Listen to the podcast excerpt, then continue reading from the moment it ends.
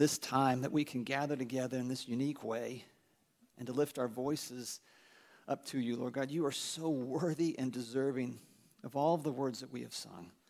I pray, Lord, now as we open up your word, I pray you would speak through me as I have nothing to say, but you have everything to say. And I pray that you would speak to each and every heart here and each and every heart that's tuned in, Lord, for your glory. And we ask your blessing over this time in Jesus' name. Amen. Well, go ahead and have a seat while I'm getting my table and chair. You guys get your Bibles up. Look at that. Daniel Williams.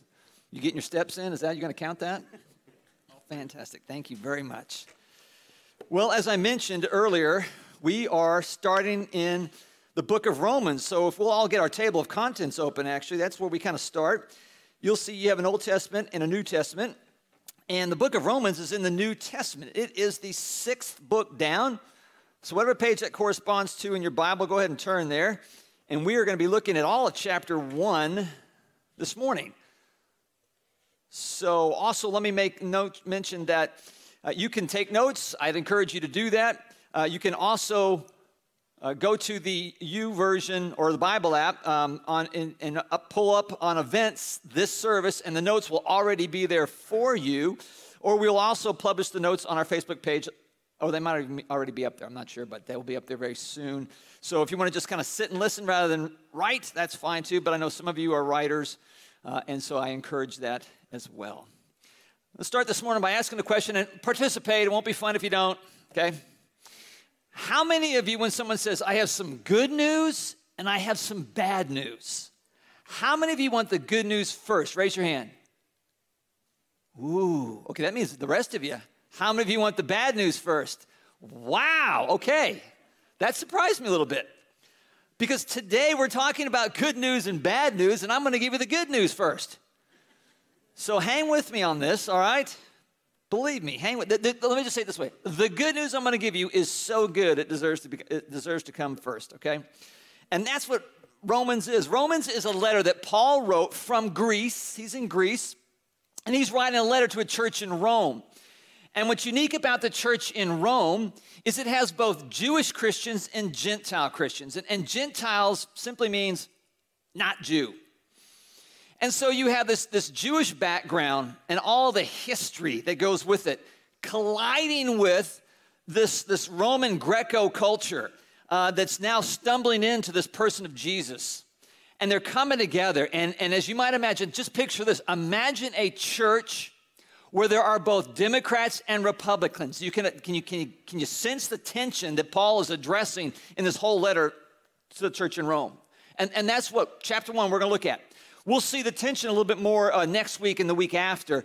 But just know that's kind of the setting. And it's people just like you and people just like me. That's, that's who Paul is writing. And, he, and he, so he's writing this letter. And in it, he says, I've got some good news and I have some bad news. And I'm going to give it to you just straight up. I'm going to give you the good news first and then the bad news. And so let's, let's kind of with that order in which we're going to look at this, I want you to consider and contemplate the good news, and I want you to also maybe um, sober up with the bad news, as, as will I, okay? But let's start in Romans chapter 1, verse 1. It says, Paul, a slave of Christ Jesus, called as an apostle and singled out for God's good news, which he promised long ago through his prophets in the Holy Scriptures. That's a reference to the Old Testament. Concerning his son, Jesus Christ our Lord who was a descendant of David according to the flesh. So he's, he's making sure, understand, Jesus came through the lineage of David. To a Jew, that's very, very important. That, that kind of continues this promise that God made to the people of Israel that the king, the ultimate king, the Messiah, would come through the line of David. And so Paul is just echoing that and reminding his Jewish brothers that, that this man, this Jesus, comes through as a descendant of David according to the flesh, and who has been declared to be the powerful Son of God. That's the messianic reference. He is the guy. And what made him so? By the resurrection from the dead according to the Spirit of holiness. We have received grace and apostleship through him to bring about the obedience of faith among all the nations. That's, that's an echo reference to the Great Commission. When Jesus told uh, his disciples, he said, Therefore, go and make disciples of all nations baptizing them in the name of the Father, the Son, and the Holy Spirit, and teaching them everything I've commanded you. And surely I'll be with you always to the very end of the age. And so Paul's just simply saying we've been commissioned to do just that. In obedience to the faith of all the nations, on behalf of his name, including yourselves who also belong to Jesus Christ by calling. To all who are in Rome, loved by God, called as saints. Now, notice he's writing a letter to Christians. That's going to be important in just a moment. And he says, Grace to you and peace from God our Father and the Lord Jesus Christ. So I don't know if you recognize, but maybe you, you, you, saw in the, there was, there was a first bit of good news in that. It was in verses three and four. And, and the good news is he's saying that Jesus was resurrected from the dead. I mean, the, the whole basis of Christianity, the linchpin of Christianity, rises or falls on the resurrection of Jesus Christ. And for me, this was a stumbling block as I was trying to understand Christianity. This idea that dead people come back. I, I just couldn't get past that. And then I began to read um, from smarter people than me, which isn't saying a whole lot, but they were way smarter, and listening to the reasonableness of the resurrection, that it was more likely that it happened than it didn't. And that changed things for me. And, and Jesus, or excuse me, and Paul is saying that this, this good news is that Jesus was resurrected. He came back from the dead, and that changes everything. Just for a moment, if you can, and, and maybe let's say you're struggling with that. Maybe you don't believe that. And I, I, I can sympathize with that. But if it's true, if it did happen, if it's more likely that it happened,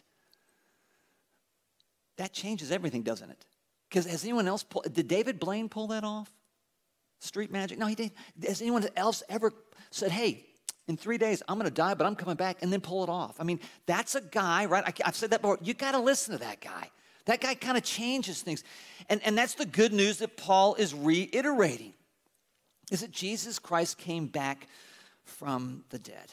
Now, that's the first bit of good news. Now, verses 8 through 14, I'm not going to read those verses, okay? All I'm going to tell you is that is Paul basically saying that he is currently in Greece and he wants to visit them in Rome. He says, I'm trying to get there. I really want to come. I want to come. I want to encourage you by my being there, but I also want to be encouraged by you as I've heard about your faith and the testimony of your witness, and I want to be encouraged by that. So that's what verses 8 through 14 say.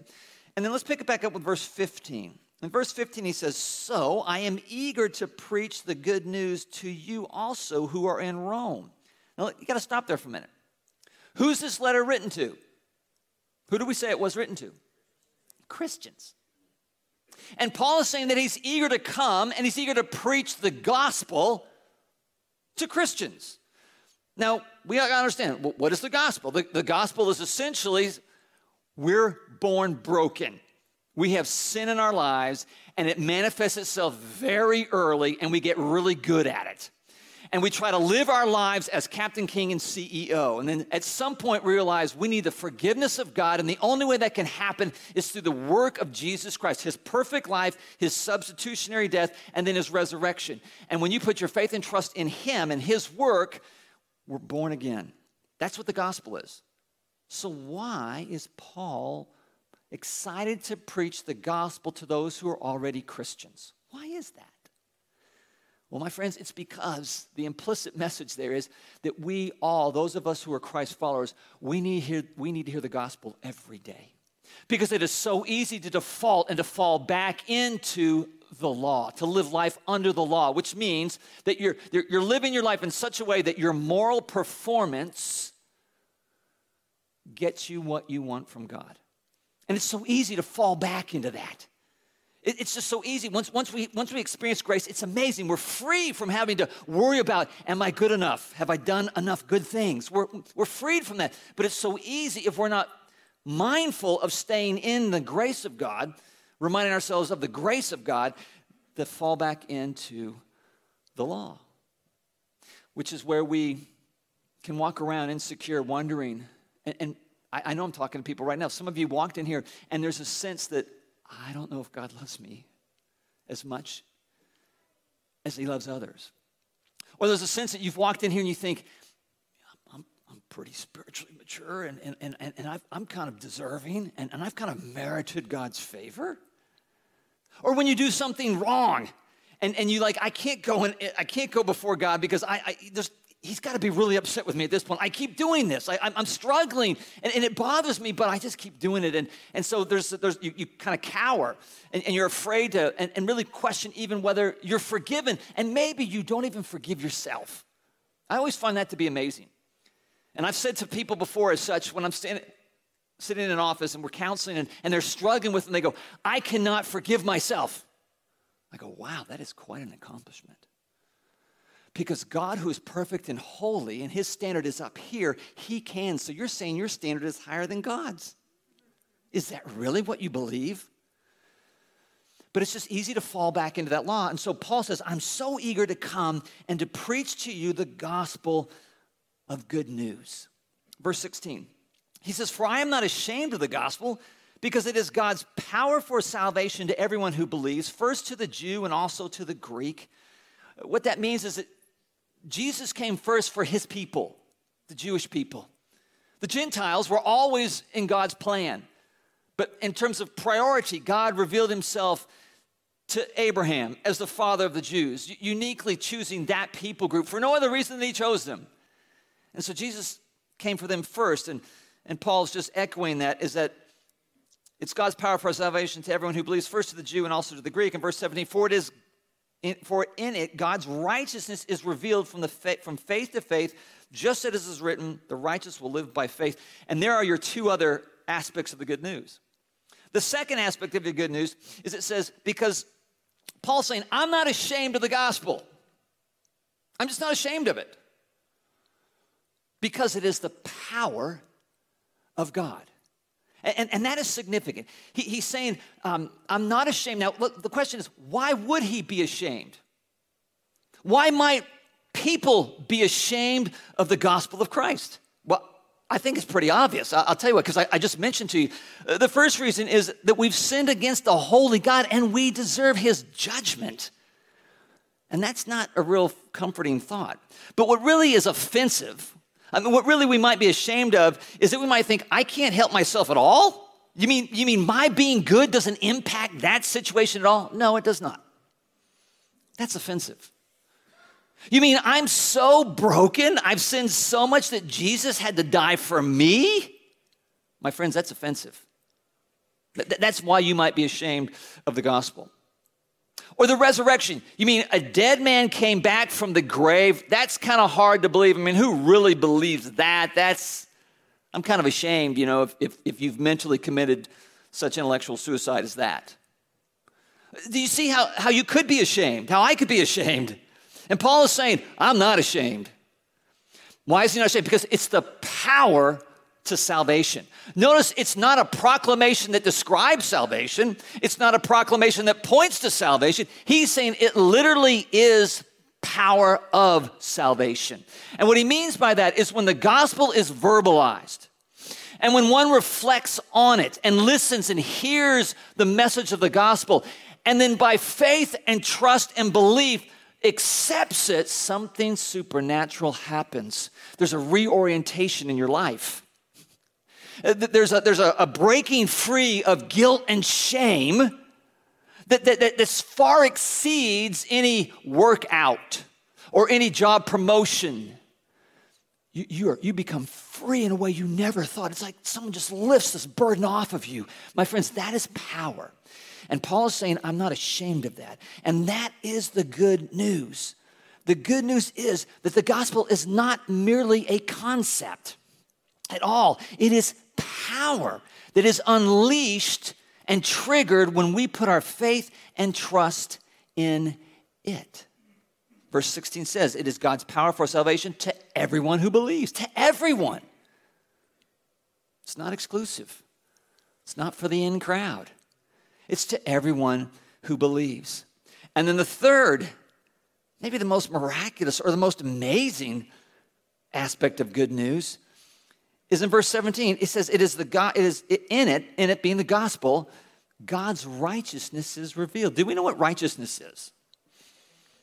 Righteousness means good standing. You are um, acquitted, you are innocent, and you, and you walk out free, and there's, there's no legal binding on you at all. Uh, righteousness is you are, you are right. You, you, you got all the answers right. In, a, in a spiritual context, it means that God says, everything about you, everything about you is perfect. And what Paul is saying, the good news here is, Paul is saying that Jesus did more than just clean our slate. He did more than, than the work on the cross that allows us to be forgiven so that we can kind of start life with a clean slate again. He did more than that. He gave us His righteousness. That when you become a follower of Jesus, God says to you, it is declared upon you, you are legally proclaimed perfect. Not just at that moment, now don't screw it up, but until Jesus comes back into eternity. Uh, Does that sound like good news? Does, can that chase away guilt and shame in your life? I mean, that's amazing news. And, and that's what's so unique about Christianity. Uh, please hear this Christianity is so unique, it is so different. You see, all the other religions, they're about our bringing to their, our gods our righteousness, our right living, and saying, please accept it. I hope it's good enough. But Christianity is unique. Christianity is God bringing his righteousness to us and saying it's a gift. It's a gift, take it and then go forward, walk forward, live your lives in light of the fact that God, your Father, says, There's my perfect son, there's my perfect daughter. That's how he sees you. That's the power and the work of Christ. That's the gospel. That, my friends, is good news. And that is what Paul opens this letter with, saying, I got some good news. And here it is. Now, let's go to the bad news, which you wanted to hear first, apparently. So I'm sorry that you're getting it second. But let's just look at the good news. Verse 18. For God's wrath is revealed from heaven against all godlessness and unrighteousness of people who by their unrighteousness suppress the truth, since what can be known about God is evident among them, because God has shown it to them. For his invisible attributes, that his eternal power and divine nature, have been clearly seen since the creation of the world, being understood through what he has made. As a result, people are without excuse. And I'm going to start there. Paul says the bad news. The bad news is, is, is you have no excuse if you reject God. If you reject the good news, you, you can't hide behind, you can't say, I, I, was raised in a bad home. No one, no one came and told me. I, I, it just didn't make sense. I didn't understand. Paul's saying, you don't have that excuse. God has taken that excuse. He's provided clues that He exists, and He's done it in creation. When you stand and you see all that has been made, all that is in front of you, you yourself, if you ever watch a child being born, you think, that was in my wife's tummy? When you see the precision of nature, when you see the beauty and majesty of creation, God is saying, I'm here. Can you top this? Are you grander than that? You have no excuse. You've been created in the image of God. Everybody, even the, the, the, the, biggest atheist there is, deep down inside has a sense that someone greater than them is out there, but they suppress it. Some of you are suppressing it right now and here. Some of you are suppressing it online. You're, you're suppressing it because the implications are too great. That the thought of having to submit, the thought of having to worship someone other than yourself is very scary. It's very challenging. It would, it would, it would change the course of your life. You, and, and you, you don't think you'd be happy. And I understand that. I lived that way for 21 years of my life.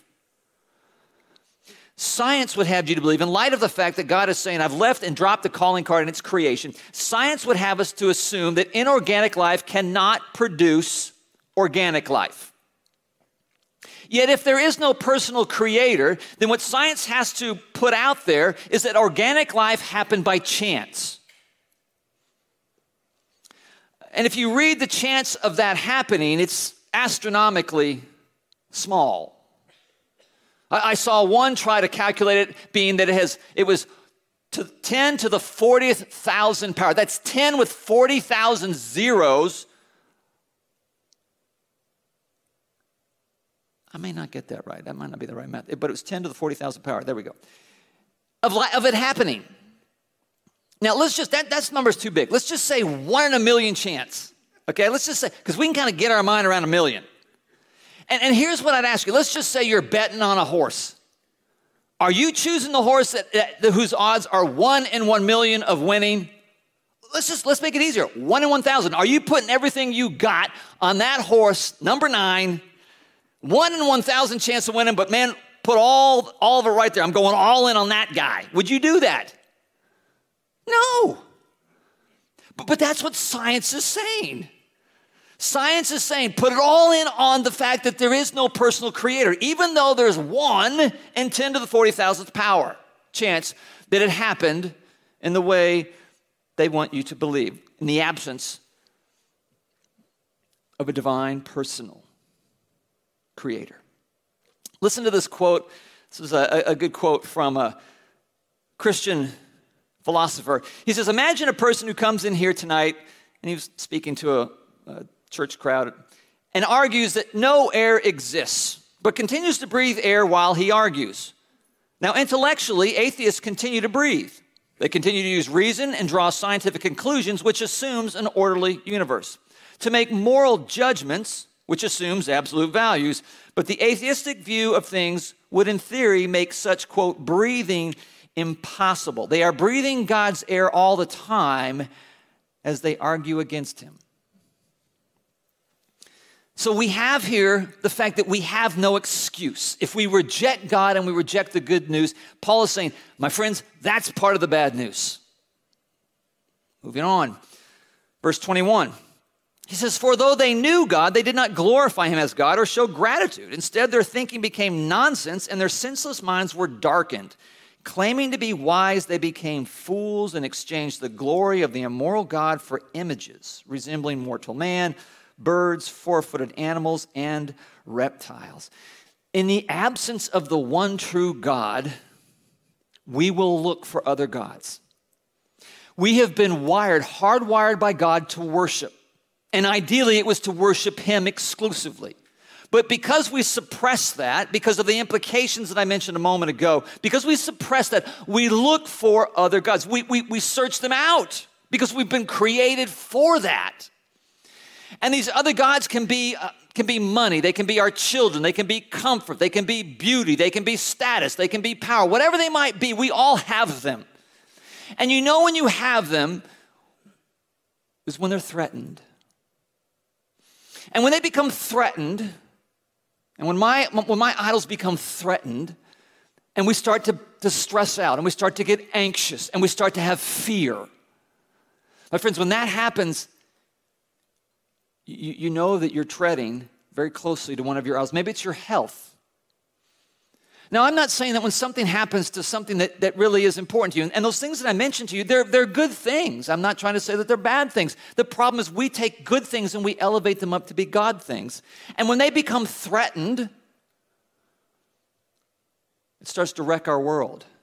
It's hard to get out of bed.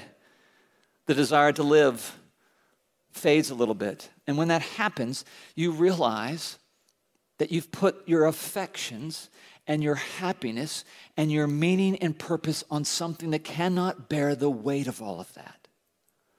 Only God can do that.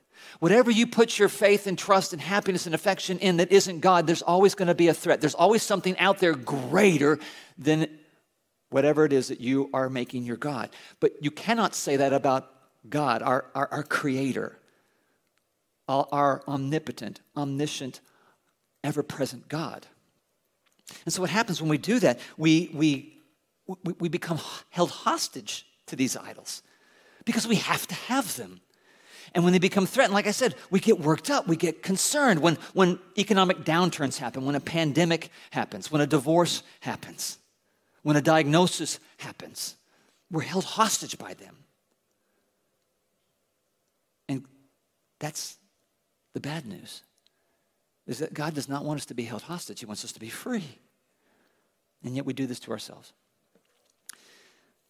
Verse 30, verse 24, verse 24. We're, we're cruising through bad news. Therefore, God delivered them over in the cravings of their hearts to sexual impurity, so that their bodies were degraded among themselves. They exchanged the truth of God for a lie and worshiped and served something created instead of the Creator who is praised forever.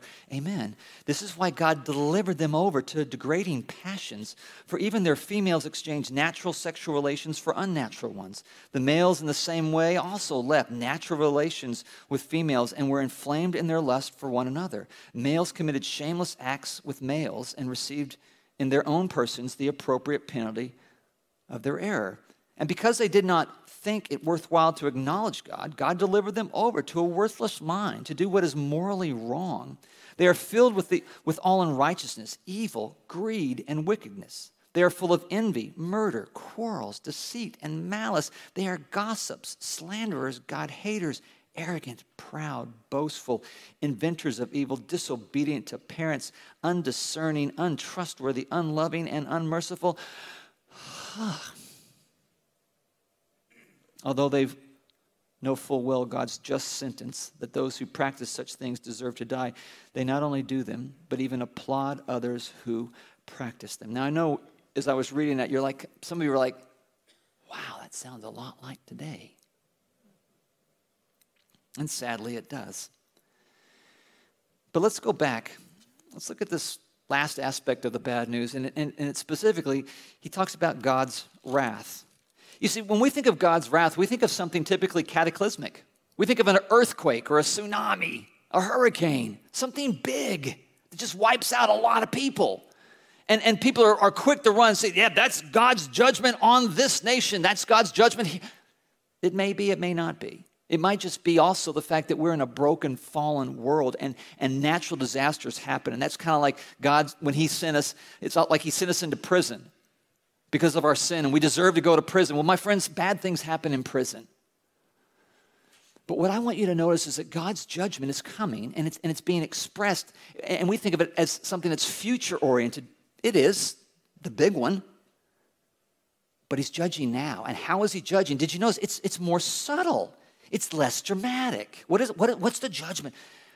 God is turning people over to what they want. They don't want a life with God. They don't want a life following and submitting and, and worshiping God. And, and, and they, they want to worship their own little gods. And when they do that, and all that comes with it, like I said, there's, there's like this, this spiritual and moral degeneration. And God says, I'm giving you what you want. I'm not going to intervene. I'm not going to intervene through circumstance. I'm not going to intervene through, through, through someone who comes with a word of wisdom or, or caution or, or, maybe even rebuke. I, you are on your own. And so, so God judges in that he, he delivers over his wrath and his judgment will be against anyone who rejects God and who rejects the good news that Paul just started this letter with. Now, it's very important that, that last part of verse 32 is very important. That, that who are we talking about? Well, there was, there was quite a list here, and I'll come back to that in a moment. But what I want you to notice is verse 32. It says that those who practice such things deserve to die. It's those, who's, those who practice, those who regularly, in an ongoing way, without godly sorrow, who, who, who don't try to repent, who don't try to step back and realize I'm doing something wrong. Because the list I read, every, every one of us is on that list. The question is, do we want to be on the list? The question is, are we okay being on that list? The question is, do we look at that and say, ah, just being people? Is there any godly sorrow? Is there any sense that, no, I don't want to be on that list? And God, I'm sorry that I'm on that list. I'm, I'm sorry that, that, I, that I, I struggle with this and I struggle with that. But, but we're regularly coming to Him and before Him and we're confessing that and we're seeking His forgiveness and we're asking for the power of God to change us. That is entirely different. So it's important that we recognize this is a, a strong word, and God says, I'm going to turn you over. I'm going to turn you over. And if something doesn't change, if you don't come to your senses, then you will go the way you want to go all the way to hell. You see, hell is the absence of God, which is what people want when they're just living like this. I don't want God. God says, okay, I will give that eternally over to you. And hell is entirely different than here. Here, you see, God's presence still exists. The church is still here, and the church is still proclaiming the good news. You're still hearing the good news, but there'll be a day in hell when all that will be gone. It'll be dark. The, the, the, Bible describes hell as the weeping and gnashing of teeth. There's a mental anguish, the likes of which you and I have never experienced, ever. And it comes not because God sends people who want to be with Him away, He never does that. He simply says to those who don't want to be with Him, Here you go eternity without me. And this is the bad news. The sobering news that Paul is sending to these people in the church in Rome because they've exchanged, the Bible says, what we just read, they've exchanged the truth of God for a lie. And they've, they've, they've looked at creation, they've seen creation, they said, I recognize that, that someone greater than me is out there who's deserving of my thanks and my gratitude and my praise and my worship and my submission, but I'm going to suppress that because I don't want to do that. And I'm going to believe the lie that I'm a God. I'm going to believe the lie that, that life is up to me. And, and that's what I see in our culture today. The thing that just is so hard to see is that people are believing today that what truth is, is being true to yourself. Whatever you feel you are, then live that out and be that person. It's the same thing that was happening in Rome. Be your own God, call your own shots. It's alive and well today. That's why this book, even though it's old, is so applicable, my friends, because humanity hasn't changed. The human condition hasn't really changed. And Paul is warning them with the bad news. And then did you, did you, you heard me as I, as I read, what's the consequences of life that's lived apart from rejecting God? Well, I want to, I'm going to hold back two that I think are the ones I want to focus in on momentarily. But certainly the one that everyone runs to first is homosexuality. And, and I'll admit, this is the strongest text in God's Word. In Old Testament, New Testament, this is the strongest text that supports the idea that God's will is for marriage between one man and one woman, a heterosexual marriage that's, that's protected with a marriage covenant. This is the strongest text for it. You will not find a stronger argument than right here. But did you see what else is on the list? Let's not lose sight of that. We, we see that there's, there's social disorder. There's family breakdown. There's relational breakdowns. These things are, are, are what happen. These are the consequences of when we don't live a life with God, when we reject Him. But the two I want to point out, because homosexuality gets way too much play here, my friends. Homosexuality is one sin among many. The two I want to pull out, they begin with a G. And I think that in all likelihood, in this place right now, in this room, th- these are the two that are more for us to really wrestle with. The first is greed. Greed. Having to have more. I mean, does that really honestly describe your heart in any way? Is there a sense that you really just have to have more? And you're not going to be happy unless you have more. I got to have more because everyone around me has more. I got to have more because it just seems like it's more fun. I, I got to have more because people will think better of me. I'll think better of myself. My in laws might like me. Greed, just, just feel that. Because we can, we can kind of go, I don't struggle with my sexual orientation, so I feel good. But do you struggle with greed? And the next one begins with a G, and it's called gossip. And it's when you talk about somebody else and you've got no business talking about them. When you talk about somebody else behind their back in any other way that is of encouragement, Paul says, Let no unwholesome word proceed from your mouth, but only such a word as is good for edification according to the need of the moment, that it may grace those who hear. That's what's to come out of our mouths. And yet, I think we can find gossip so easy and really think nothing of it. And yet, Paul says that's in the category, that's on the list of the consequences of when we don't see God for who He is. When we are not amazed and, and submitted to and worshiping His eternal power and His divine nature that creation, at the very least, shows us. So, there is Paul's beginning of this letter saying, I got some really good news, amazing news. But I got some bad news. And it's left for us to do with it as we will. And what I want you to notice is one aspect of that good news was the resurrection. I just want to leave this with you, especially if you're not a follower of Jesus. The basis of Christianity is not a moral code, it is an event. Something happened, something newsworthy, and that is that Jesus came back from the dead. And Christianity stands on that. That is the foundation. If you can find somebody else that outdoes Jesus in that way, well, then come talk to me. It'll be worth the conversation, and I will love to hear about it. But until you find someone better, we are called to submit and surrender, to worship Jesus Christ as the Son of God, our resurrected Lord and Savior. Okay? Well, I'm going to give you some homework, but I'm going to ask the band to come up here. And as I'm giving you this homework, let me just, I'm going to give you some questions because I don't know if you noticed, in a whole chapter in the Bible, there was not one command. And I'm not going to make one up for you. My, my job is to read what God's word says. But let me give you some questions that I think come out of this chapter that I'm going to just ask, reflect on them this week. The first question is Am I living my life from grace or moral goodness? Just ask yourself Am I living my life is the default of my thought process and attitude is it I'm living from grace or do I still think I've got to morally perform?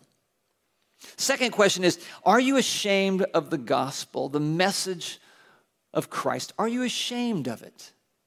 Are you telling others about it? Thirdly, are you able to say with confidence, and I would even add aloud, that you are fully loved by God and good enough in His sight? I mean, can you say, would you say to someone, I am fully loved by God and I'm good in His sight? Can you say that without feeling bad? Because if you cannot say that, then you don't understand grace, you don't understand the good news. Fourthly, has creation pointed you to God's eternal power and divine nature? Do you see creation? Do you kind of go, eh, I mean, my goodness, we're in a place where we see it every day. And does it shout back at you in such a way that there's humility, there's wonder, there's awe? Fourthly, what am I most afraid of losing or not having? That'll tell you where your idol is. That'll tell you where God's um, competitor is. Are you, what are you afraid of losing or not having? And then lastly, do you find God's wrath to be real? Because to the extent that you find God's wrath to be real, the good news will really, truly be good.